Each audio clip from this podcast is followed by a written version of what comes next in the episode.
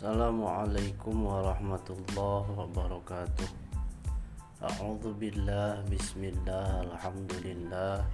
Wassalatu wassalamu ala rasulillah Sayyidina Muhammad ibn Abdillah Wa ala alihi wa sahbihi wa mawalah Ilahi anta maksudi wa ridhaka matlubi A'tini mahabbataka wa ma'rifataka amma ba'du Hadirin jamaah sekalian yang senantiasa dirahmati Allah.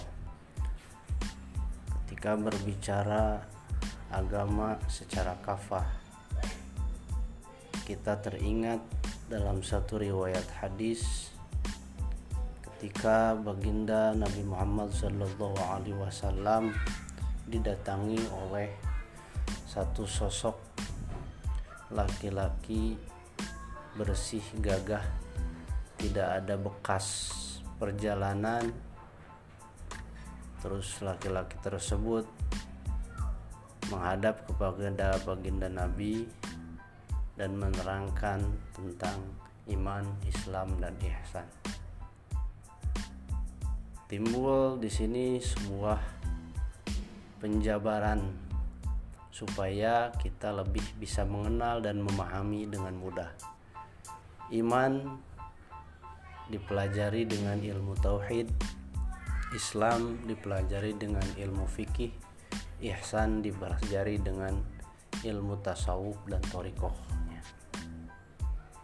Oleh karena itu ketika kesempurnaan agama dalam kehidupan kita sehari-hari setiap aktivitas yang kita lakukan harus senantiasa mencerminkan iman, Islam dan ihsan Ketika salah satunya tiada, maka pincanglah kesempurnaan agama itu sendiri.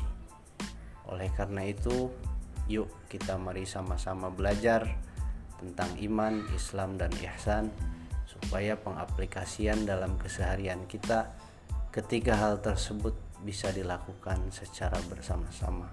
Terima kasih. Semoga bermanfaat. Assalamualaikum warahmatullahi wabarakatuh.